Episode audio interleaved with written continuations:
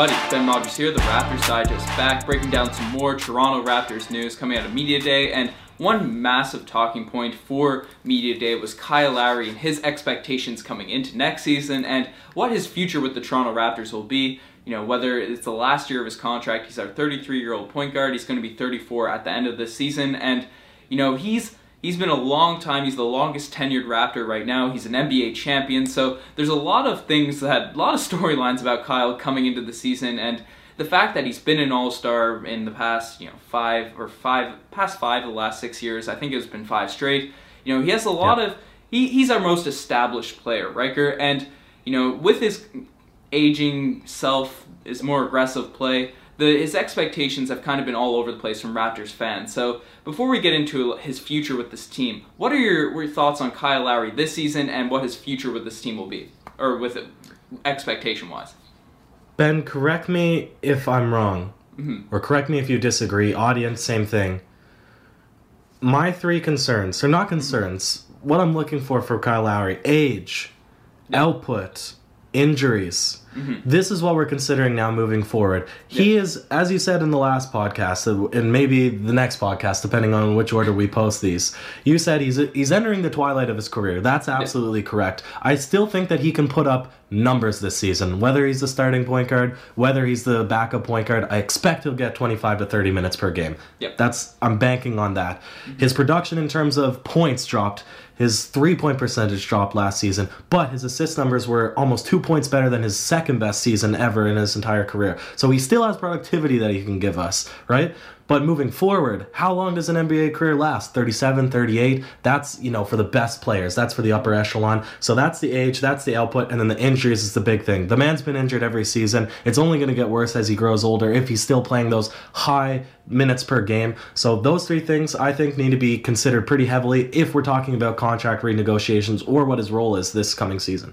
Yeah, that's very true. You know, Kyle Lowry, we'll talk about him as a player and his output first. I think when Kyle Lowry's on the court, we saw last season the three point shot has been inconsistent. A lot of that has to do with injuries and you know maybe role integration. But I think Kyle Lowry, he, his jump shot is not going to be as reliable as it was in the past, and I don't think we can really expect him to be our top number one shooter, player, or scorer in future years. I think those days are behind Kyle Lowry. His his output is going to be facilitating an offense, doing all the little things, and you know regardless of when Kyle's playing amazing or when he struggles, whether it's in the playoffs, whether he's injured, whether you know it's his best game. The thing that Kyle always gives us on a night by night basis is he is our offense. He runs everything. Everything goes through Kyle, and he's kind of given that experience, given that those tips to Fred, and we're seeing him become a better player in that sense. But Kyle makes this offensive team run. And even on the defensive end, the way he takes charges, he's not necessarily the best on ball defender right now, but his IQ, the way he kind of brings players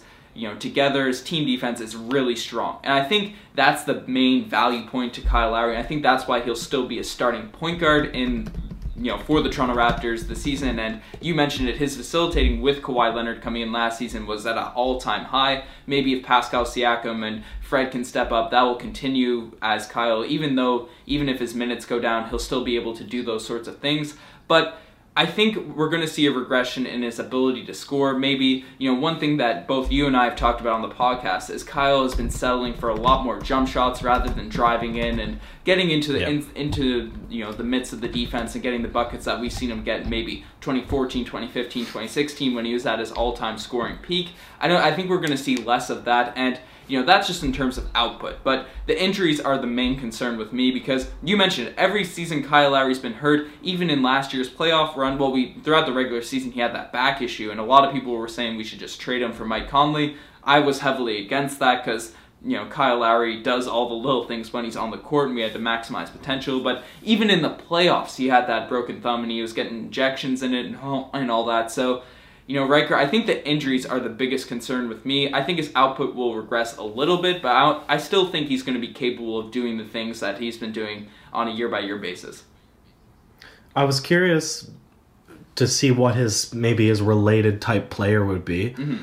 Jameer Nelson is a guy that we've compared him to in the past. Mm-hmm.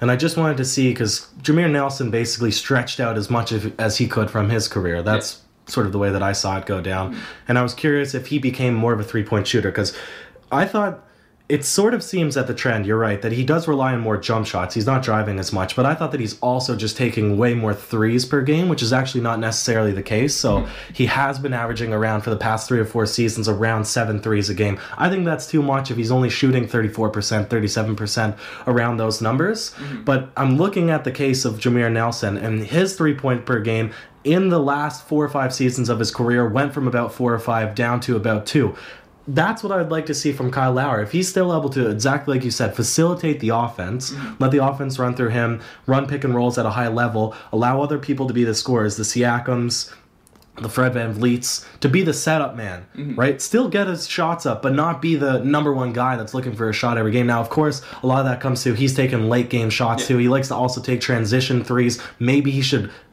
be a little more reluctant on those. But I definitely agree with what you're saying. There's still output left in him there's things that he can work on this season, whether he does or he doesn't. Yep. But injuries, I would say for the for the current the current point in time, that would be the biggest concern. Can he stay healthy for an entire season? But Ben, let's talk about what the future is going to look like because you're saying that the contract negotiations now, or at least the the talking with Kyle Lowry has started. We want him as a legacy guy. We want to keep him around. He's the heart and soul of the Toronto Raptors. Mm-hmm. He's put everything out here on. I mean, we can't say enough for Kyle Lowry. Mm-hmm. But at the end of the day, right now he's making plus in excess of $33 million for this final season. Mm-hmm. Moving forward, he's not a $33 million guy year guy. He's not even going to be a starter now, I would say in 2 years from now. What do you what would you be comfortable in offering Kyle Lowry to have him until the end of his career until he retires and we put his name up in the rafters um, on a, on a jersey? What what number, what dollar value would you put on Kyle Lowry as a 35 to 38 year old player?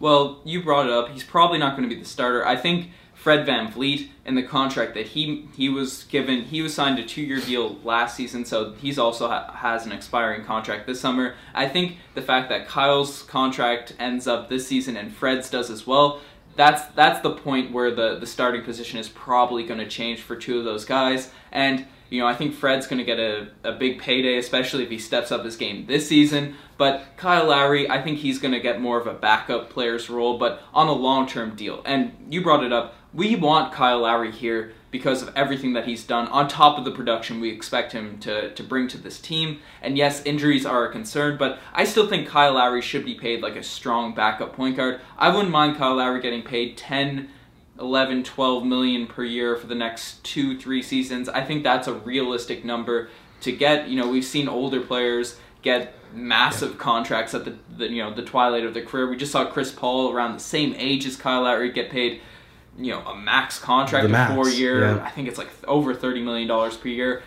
That's not what I want to give Kyle Lowry. If that's what some team is going to and give. we're not going to have the same amount that yep. Oklahoma City is going to have either. They or that sorry that the Houston Rockets yep. had. They ended up somehow. I, I I don't even understand the rationale behind the trade. I get that it's more about the personal side of it, but if we end up giving Kyle Lowry and a 35 year old or 34 year old Kyle Lowry a max contract, yeah. no team, not even the New York Knicks, would be stupid enough to take that contract off our yeah, hands. So we do need to be careful. Mm-hmm. Yeah, I don't think we're going to give you know close to that. I don't think that's in the in the cards at all. You know, 20 million, yeah. that's maybe some where some people are looking at. I still think that's a lot of money. And some people might even yeah. say 10 million, 11 million, 12 million is a lot of money with his, considering his injury history. But I think giving him a, a three year deal or however long he wants with the Toronto Raptors at a decent amount of money that might be a lot at the end of it is fair for Kyle Lowry, especially he's coming off a championship record, right? He's coming off a season yeah. where he had his maybe not necessarily best year in terms of being the A1 option and all that sort of stuff, but he sacrificed, he was shown that he can play at the top level, win a chip, and I think with the Raptors, we're, we're in a rebuilding mode in the sense that we're not tanking, but we're retooling this team. And Masai Ujiri's came out, we can make a whole video on that. We're retooling, not tanking. I think Kyle Lowry's a perfect guy to have on the roster, not necessarily starting while, while you're retooling. Yeah. No, it's a great point to bring up, Ben, and that's what I was going to say if if you didn't mention it really quickly. Is that well, one, you think about it right now, we have Norman Powell for the next year on ten to eleven million dollars per yep. year. I would give that contract. I would take that contract from Norman Powell and give that to Kyle yep. Lowry in a heartbeat. Right? I was thinking around ten million. I don't think that the risk is that there of him being poached for two reasons. One, because his his loyalty to the Raptors, and also we had him on the trading block last season. Ben, we wanted to get rid of him. He doesn't have the market value in the the eyes of the rest of the league. He's barely considered an all star at this point. None of the media really could, truly respects him. He's an NBA championship and he still doesn't really get all the accolades that he deserves. Maybe that's a bit of a hot take, but I'm just saying I think we could offer him a 10 million three year contract and that would be fine and I'd be comfortable with that. And especially like you're saying on the point of retooling, we have a lot of contracts that are expiring this season, whether or not we keep Marc Gasol, whether or not we want to. Mm-hmm. Same thing can be said about Serge Ibaka. Yeah, we're going to have Pascal Siakam that we're banking on him being good, Fred VanVleet. Other than that, we're not sure if OG Anunoby will do good or not. All these one year guys that we brought in for this season, we don't know what the future for the Toronto Raptors looks like. We're not going to land big free agents, most likely, right? So to have a guy like Kyle Lowry, an NBA champion, a veteran, right? To keep him on the roster, I think we need to, and I'd give him ten to twelve million dollars a year easily to keep him on. Certainly, I'm in agreement. Let us know what you guys think. You're the best for making this far. Check out the Twitter, the Instagram, all that cool stuff. We want to hear. Do you want to keep Kyle Lowry long term? What are your expectations from him this season? Let us know in the comment section below. You're the best. Cheers.